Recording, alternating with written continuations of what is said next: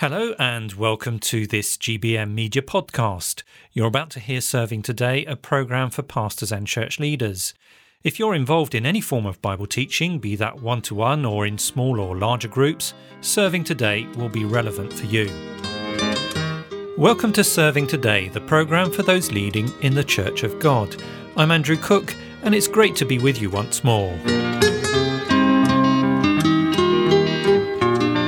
Christian Basics, the series continues.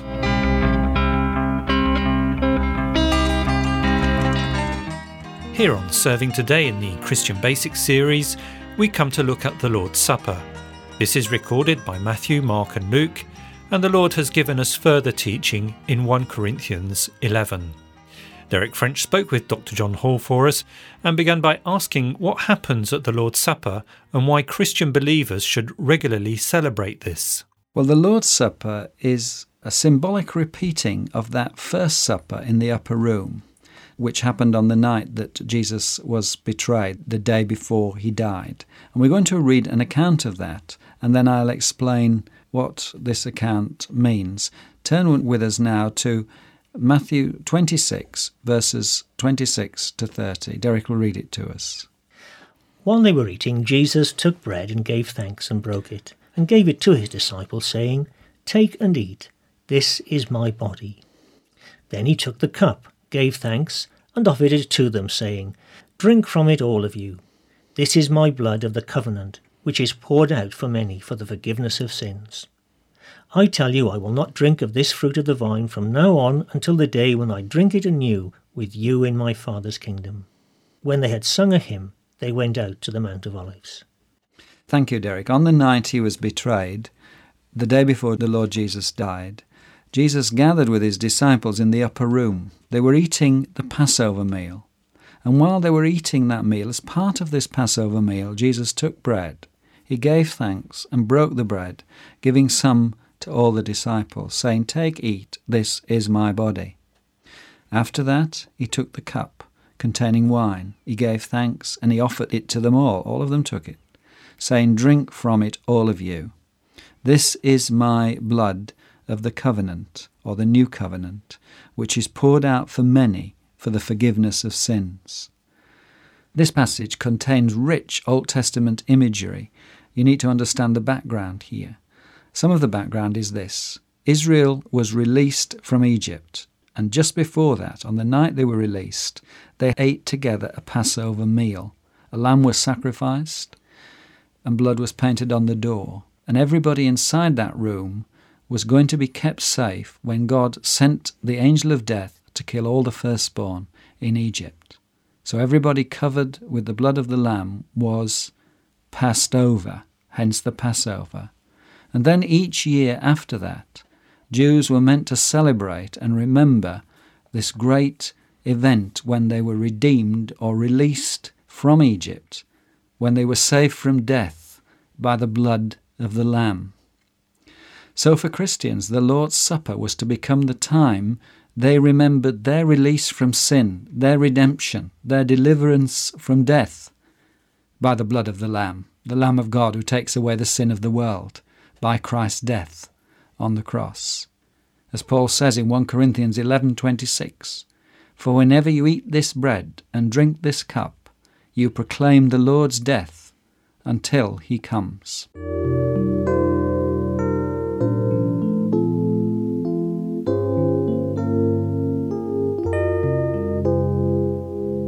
John, can I go back really to a phrase in those verses I read from Matthew 26?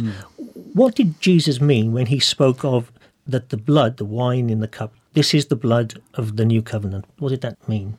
Yes, again, this has Old Testament imagery in it. God made an agreement or a covenant with Abraham. And this agreement or covenant was sealed by a sacrifice. You can read that in Genesis 15. When this covenant was renewed in a slightly different form and filled out by Moses, again, there was sacrifice and sprinkling of blood to seal the agreement. You can read about that in Exodus 24.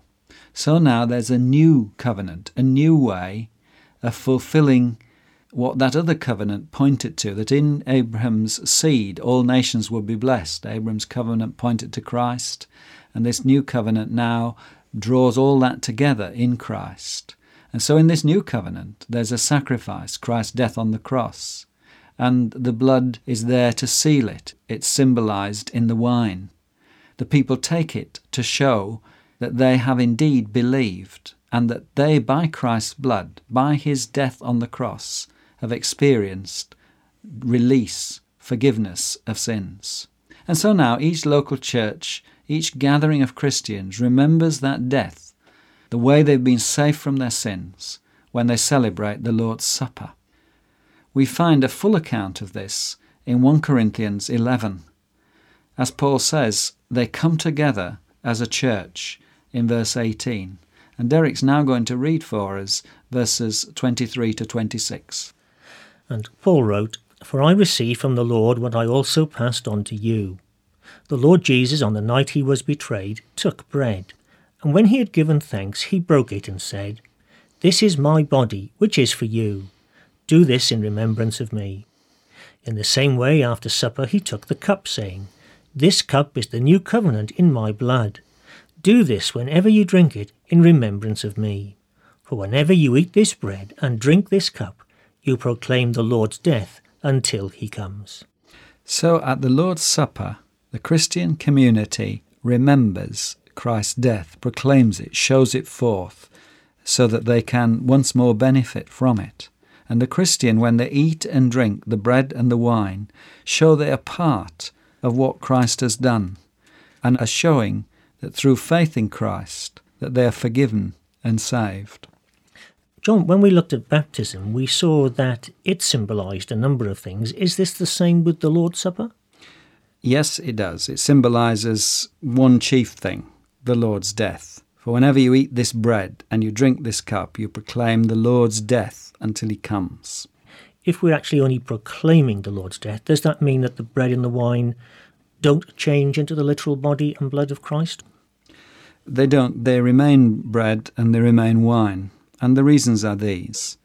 You note that in that account in Matthew's Gospel, when Jesus said, "This is my body and this is my blood," Jesus was sat there when he handed it. He was sat there fully as a man when he gave the bread and the wine as his body and blood to his disciples. And it would have been obvious at that time to the disciples that he meant it to symbolise that it was his body and blood. They didn't take a bite of his flesh, they took bread. And also, Jesus now is risen and ascended in heaven. He has a risen and ascended human body which is in heaven and is not brought back to earth each time Christians celebrate the Lord's Supper. And therefore the bread remains bread and the wine remains wine, symbolising his body and symbolising his blood. Yes, and I suppose I'm thinking of those verses in Hebrews which speak of Christ dying once for all. It's over and done with. Yes, it's not a repeat sacrifice. We're remembering, as Paul says here in 1 Corinthians 11. Because he's sat down now at the right hand of God, the triumph. There's no need to do the work again. In the Old Testament, the high priests had to offer the sacrifices over and over again because the sacrifices never did take away sin. But now Jesus has come and has offered the one sacrifice once and for all time for sin, and he's entered heaven on our behalf, not a symbol but the reality, and he's sat down to show that the work is complete and that because he lives forever, he's that Saviour who is able to save to the uttermost all those that come to God through him. So there's no need for a re-offering of that sacrifice, but just a remembering of it and a being sure that we have got faith in Christ so that we're saved. He's both a wonderful and the genuine Saviour, isn't he? He is indeed. And if readers want to read about that in Hebrews, they should read Hebrews 7 and Hebrews 9, or the whole book preferably, because the theme of Hebrews is that Christ is the absolutely the best and the all-sufficient Saviour.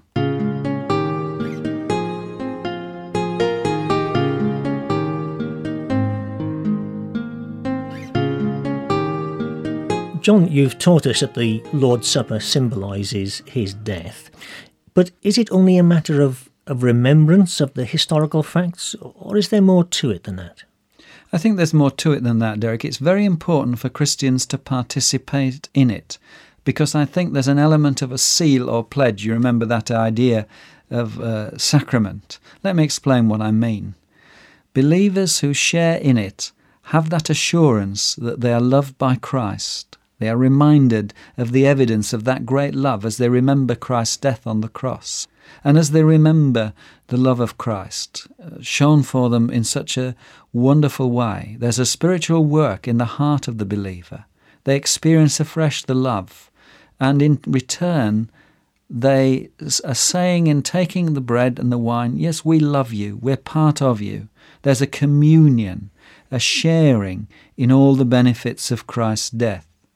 Now we see this in 1 Corinthians 10, 14-17. Therefore, my dear friends, flee from idolatry. I speak to sensible people. Judge for yourselves what I say. Is not the cup of thanksgiving for which we give thanks a participation in the blood of Christ? And is not the bread that we break a participation in the body of Christ? Because there is one loaf, we who are many are one body, for we all partake of the one loaf.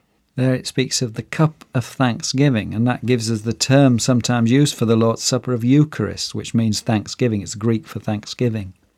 And he says this cup of thanksgiving is a participation, a communion, a sharing in the blood of Christ. It shows, you see, that we trust Christ, and as we drink it, that in our hearts we are resting on that sacrificial death for the forgiveness of our sins. Not a sacrificial death which has just taken place in the celebration of the Lord's Supper, but we're remembering that once for all sacrifice for sin on the cross. Christ died once, and he's risen once, he's ascended once, and is now in glory. And so we're looking back to that event and resting upon it and participating in it, participating its benefit. And then it says, as we feed on the bread, we're sharing in our spiritual lives Christ's strength. We're feeding on him. We're resting upon his teaching, his life, and all that he has done, his work for us, to sustain us and to bring us to God. When we consider just how much of the New Testament is given over to instruction about the Lord's Supper, it becomes clear that this is to be considered something very important in the lives of the people of God. And what a blessing the Lord's Supper is, because it's a regular reminder, in a simple yet solemn way, of what the Lord Jesus Christ has done for each believer through his death on the cross. Perhaps the most obvious benefit is that it causes the believer's heart to be filled with awe and wonder and praise of God for doing such a thing for us. It deepens our love for Christ and is a tremendous stimulus to serve him and live as he wants. What a precious thing it is to partake with other believers in remembering our Lord in this way. Well, thank you for being with us here on Serving Today. This is Andrew Cook saying goodbye, and may God bless you. That was Serving Today, a podcast from the Grace Baptist Mission Radio team. To get in touch, you can email us. The address is servingtoday@gbm.org.uk. or find us on Twitter @ServingTodayGBM. You can also search our back catalogue from our webpage, www.gbm.org.uk/radio. Thanks for listening, and goodbye.